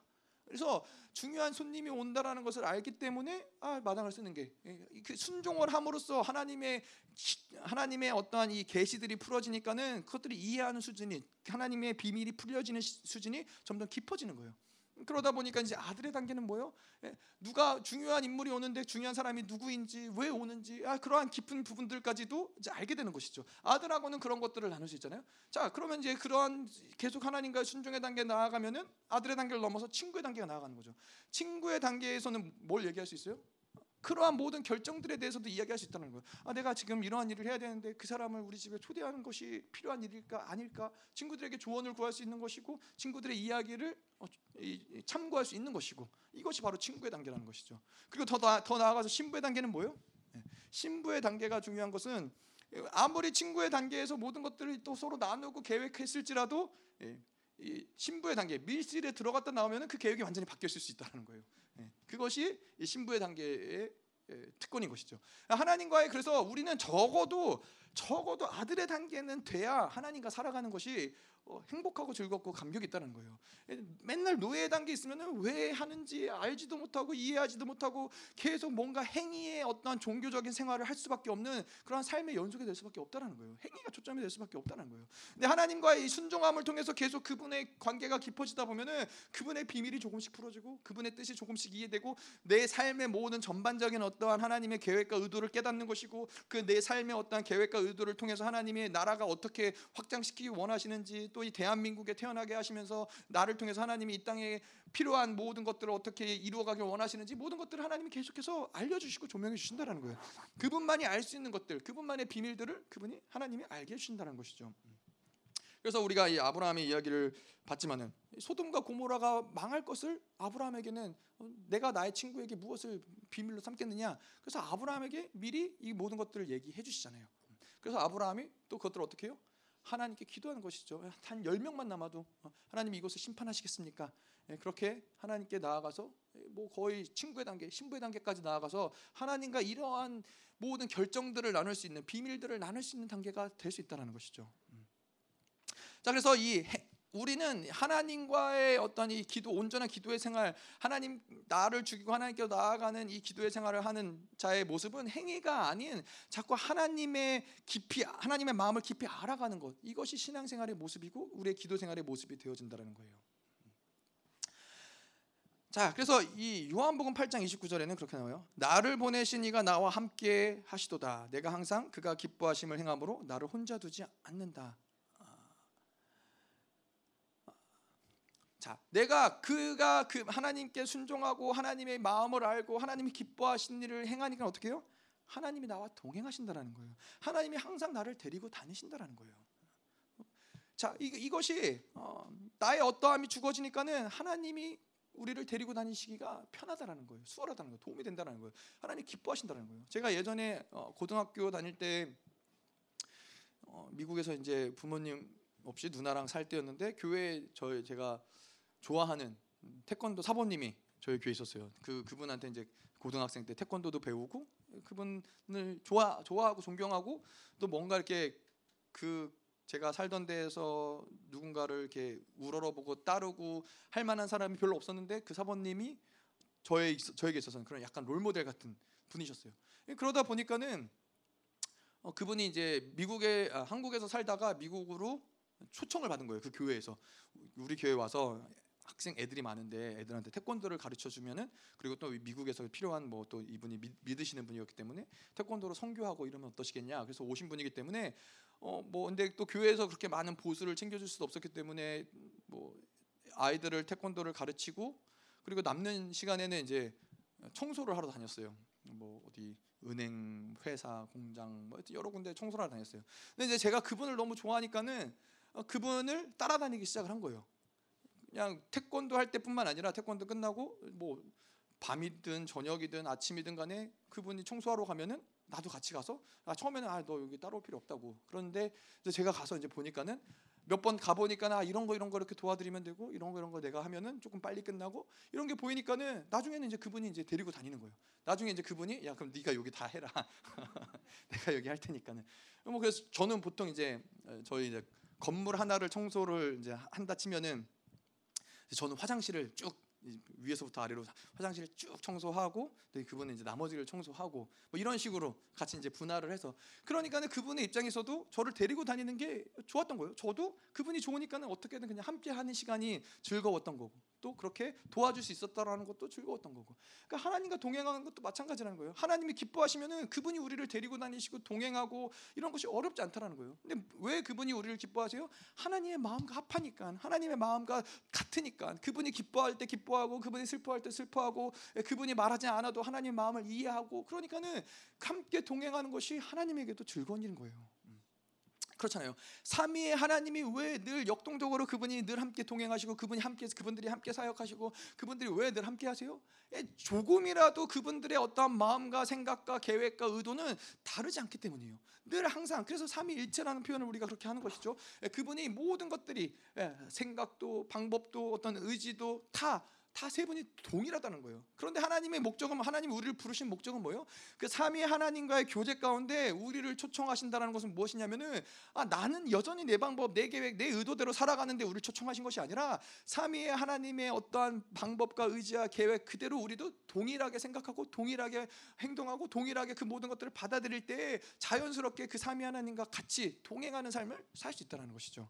그러면 그러한 사람들에게 뭐예요? 그러한 사람들은 어디를 가든지 그러한 사람들을 통해서 하나님이 사랑이 흘러가는 것이고 하나님의 위로가 흘러가는 것이고 하나님의 은혜가 흘러가는 것이고 그분들이 동행하기 때문에 하나님은 우리를 통해서 그분들이 어떠함들을 드러내는 드러내시는 것을 기뻐하신다는 것이죠.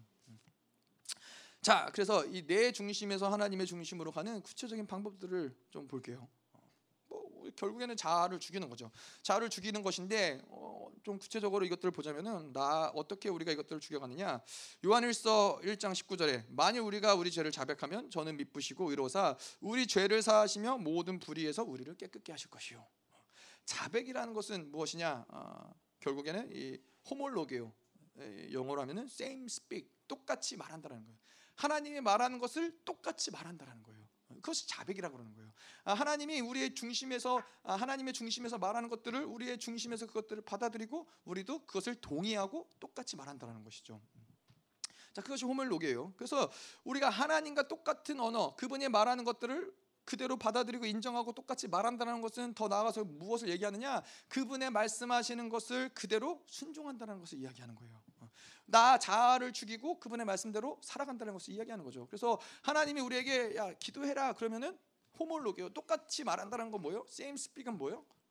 그것을 아 그렇 내가 지금 기도해야 되는구나. 하나님이 날 기도하기 원하시는 것을 받아들이고 그대로 순종하는 것이죠. 기도의 자리로 나아가는 것이죠. 근데 만약에 하나님이 기도해라 했는데 아, 하나님 나 바빠서 기도할 수 없어요. 지금 할 게 너무 많아요. 시간 없어요. 아, 너무 피곤해서 기도할 수 없어요. 이거는 이건 호몰로게오가 아니죠. 이거는 세임 스픽이 아닌 것이죠. 자, 이렇게 하나님과 동일한 언어를 말할 때 우리는 계속해서 자아를 죽이고 나의 어떠함들을 포기하고 하나님 중심으로 가는 삶을 살아가는 것이죠. 자, 그리고 나를 바라보는 눈도 나 나를 바라보는 눈도 그렇고 세상을 바라보는 눈도 그렇고 자꾸만 내가 가진 눈을 통해서 나의 안목을 통해서 보는 것이 아니라 하나님의 안목을 통해서 나를 보는 것이고 하나님의 안목을 통해서 다른 사람들을 보는 것이고 계속 하나님의 안목을 받아들이는 것이 중요하다는 거예요. 하나님과 동일한 눈으로 나를 바라보는 것이 될 때에 비로소 우리는 아 내가 어떠한 존재인지 어떠한 정체성을 가진 사람인지를 깨달아 알게 되는 거예요. 백날 내가 아무리 나는 이러한 사람이요 나는 뭐 돈이 많으니까 부자고 뭐 나는 이런 걸 잘하고 백날 얘기해봐야 그거는 나의 정체성과는 상관이 없는 거예요.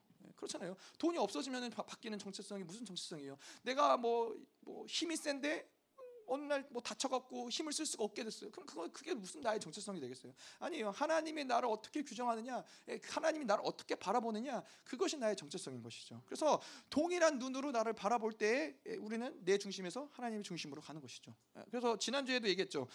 우리는 하나님이 기뻐하시는 존재다. 영으로 살 때에는 하나님이 기뻐하시는 존재라는 것이 믿어지는데 육으로 살면은 그것이 믿어지지 않는 거예요. 육, 육신으로 살 때는 하나님이 기뻐하시는 존재라는 것이 믿어지지 않는 거예요.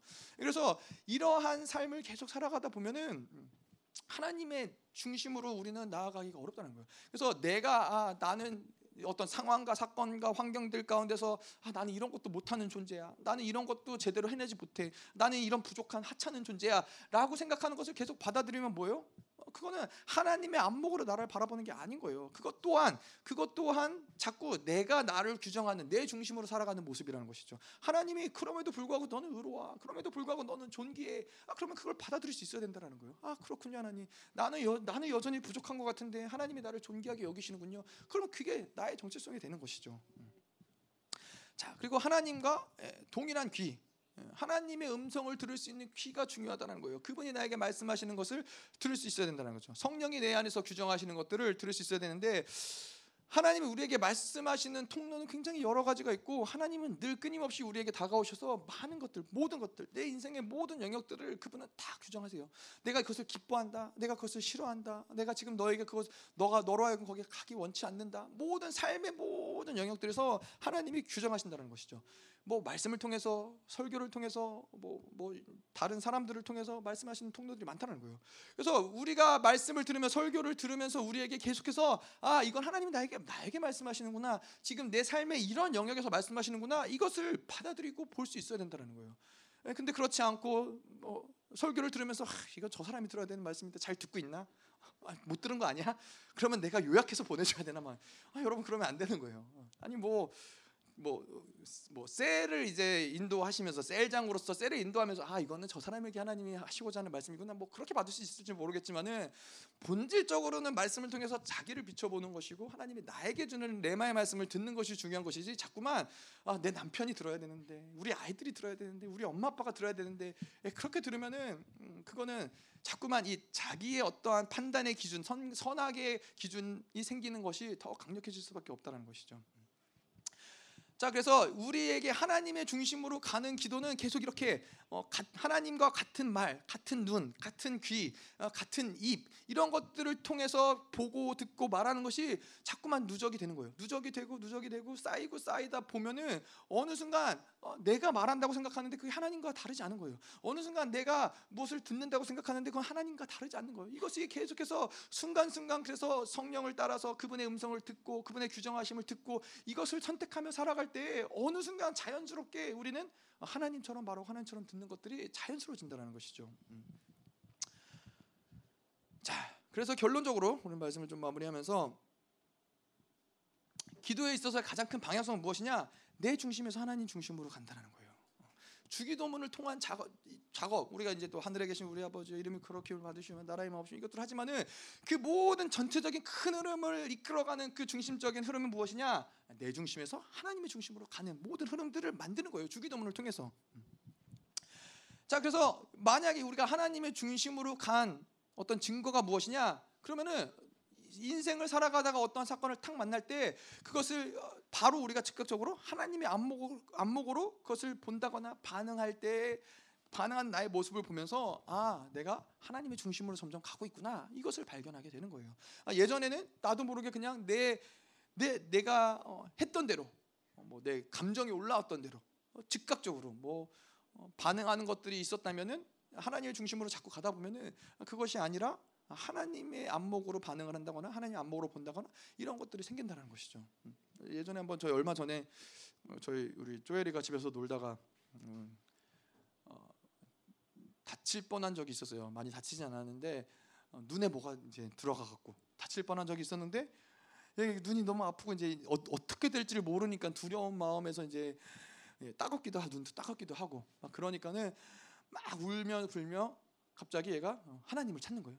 하나님 도와주세요. 하나님 도와주세요. 하나님 도와주세요. 그러니까는 아그 그걸 보면서 예, 감사했던 거죠 나름. 아 얘가 그래도 마음의 중심에 즉각적으로 하나님을 찾고자 하는 그런 마음이 올라오는구나.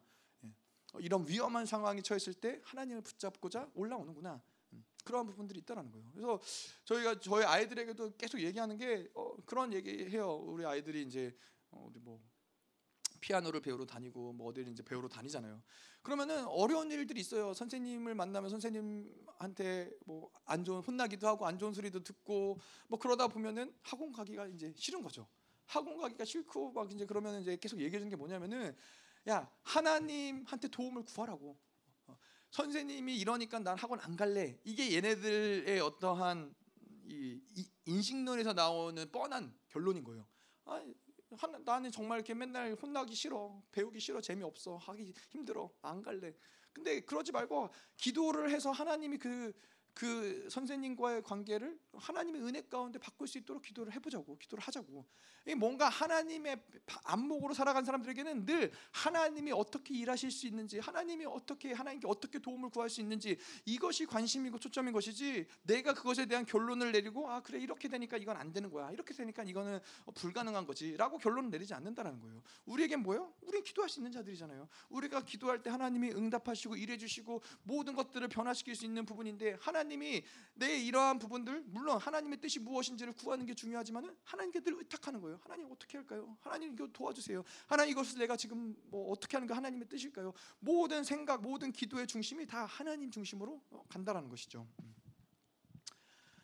자, 그래서 그러한 사람들에게 하나님의 중심으로 가는 사람들에게는 계속 이 평안함이 있는 거예요. 불안하거나 두렵지가 않아요. 무슨 사건을 만나도 그래서 늘 말씀드리지만 뭐요?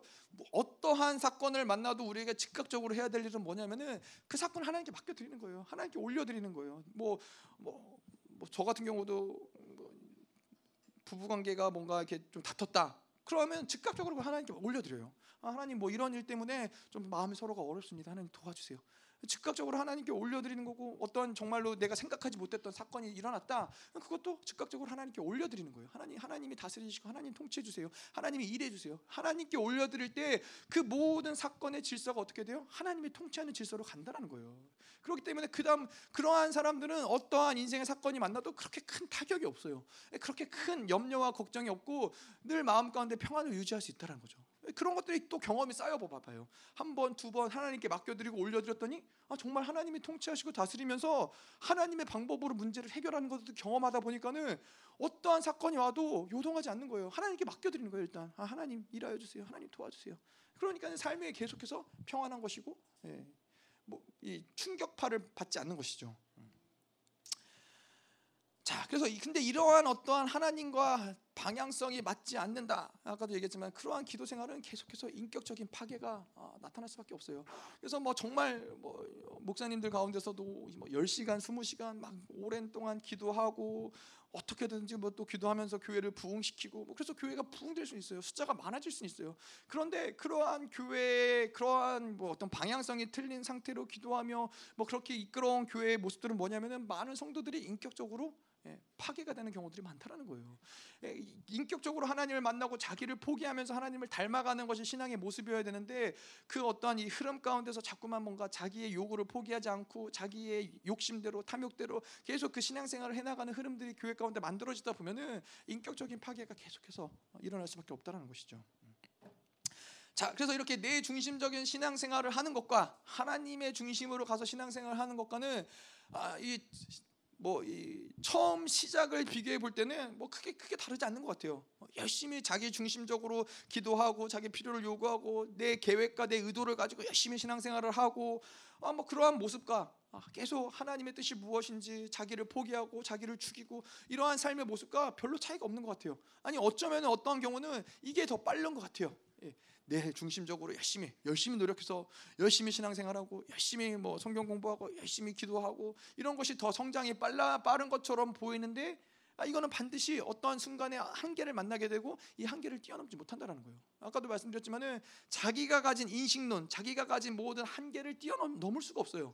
그 한계 안에서만 뭐 조금 더 빠르고 조금 더 느리고 이런 것이 있지만은 근데 계속해서 하나님 중심으로 가는 사람은 처음에는 굉장히 느려 보이는 것 같아요. 아무것도 안 되는 것 같아요. 계속 내면의 갈등들, 자기 안에서 해결되지 않는 것들을 회개하고 뭔가 풀어지지 않는 것 같고 이러한 시간들이 뭔가 길어 보이지만은 어느 순간에 어느 이 단계가 넘어가면서 넘어가면 넘어갈수록 점점 그것은 이 자기 중심으로 신앙생활한 사람이 범접할 수 없는 단계가 된다라는 거예요. 정말로 자기 생각만 해도 하나님이 그 모든 것들을 기- 기도를 응답하시는데 어떻게 쫓아올 수 있겠어요? 그래서 우리에게 중요한 거는 계속해서 나를 죽이고 포기하는 작업이 일단 우리 안에서 어, 단단하게 기초가 깔려지는 사람들에게 있어서는 그것이 쌓이고 쌓이고 누적이 되고 누적이 될 때마다 이 하나님이 움- 그 기도를 통해서 일하시는 그 능력과 권세는 비교할 수 없을 정도로 강력해진다는 것이죠. 하나님 삼위일체 하나님이 그분의 마음과 합한 자가 함께 동행하시고 그분의 모든 능력과 권세와 지혜를 드러내시는데 그것을 어떻게 따라올 수 있겠어요? 어떠 어떠한 인간이 그 열심을 가지고서는 그것을 따라올 수 있겠어요? 그럴 수 없다는 것이죠. 자, 그래서 우리에게 중요한 것은 이 주기도문을 통해서 우리에게 중요한 것은 무엇이냐? 내 중심에서 하나님의 중심으로 가는 기도의 생활을 해야 된다는 거예요. 뭐, 뭐 이번 주 주일도 우리가 성령 시리즈를 계속하지만은 결국은 그건 뭐예요? 하루를 살아가면서 계속 그분에게 우리의 삶을 조명받으면서 아, 오늘도 내 중심으로 살았던 것은 무엇인지 나를 위해서 살았던 것은 무엇인지 내 내가 어, 알고 있는 인식론의 한계를 가지고 결정했던 것은 무엇인지 그걸 계속 보는 거예요. 보고 더 나아가서 성령의 조명하신 뭐예요? 아, 내가 왜 이렇게밖에 행- 선택할 수 없었는지, 내 왜 나의 이러한 부분들이 자꾸만 어, 역할을 할 수밖에 없는지, 이러한 더 깊은 차원에서 이러한 어떤 묶임들, 상처들을 계속해서 조명하고 그것들을 영적인 차원에서 풀어 나가는 것이죠. 음. 이것이 우리가 이제 주기도문을 통해서 어, 만들어갈 작업입니다. 아멘. 여러분 기대 기대하시기 바랍니다. 실질적으로 하나님의 우리의 이러한 변화들을 만들어가는 거예요. 무엇보다 주기도문을 주기도문을 통과하면서 우리에게 중요한 것은 이러한 기도 생활을 구축해 나가는 게 중요하다는 거예요. 예. 자꾸만 나의 어떠함들을 성령의 조명하심을 받고 듣고 그것을 또 포기하고 순종하고 말씀 먹고 회개하고 순종하고 엎드리는 삶을 이 주기도문을 통해서 만들어 가는 거예요. 아, 그러면 그 사람이 어디에 가든지 어, 누구를 만나든지 어, 어떠한 상황 가운데 처해 있든지 그 사람은 즉각적으로 늘 하나님의 중심으로 가는 거예요. 하나님의 일하심이 그, 사, 그 사람의 삶 가운데서 계속 드러나는 거예요. 아멘. 그래서 기대하시기 바랍니다. 예.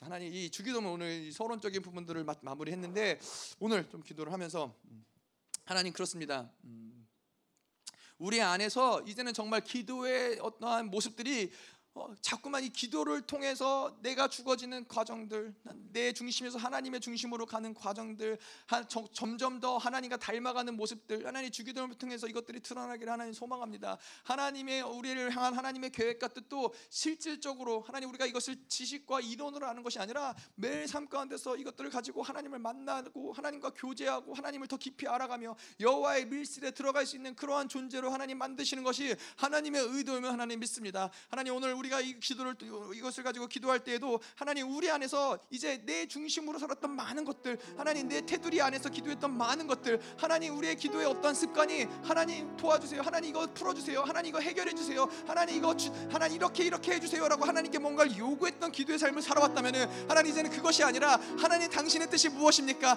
하나님 당신의 뜻이 그렇다면은 내가 순종하기 원합니다. 하나님 이것이 하나님 내 생각에는 내 계획에는 하나님 불가능해 보일지라도 하나님을 신뢰 신뢰하기에 내가 이 길을 갑니다. 하나님을 신뢰하기에 이것을 순종합니다. 하나님 이 길을 갈 수 있도록 하나님 오늘도 우리 가운데 역사하여 주시옵소서. 하나님 실질적인 기도의 능력과 권세가 하나님 주기름을 통하여 풀어질지어다.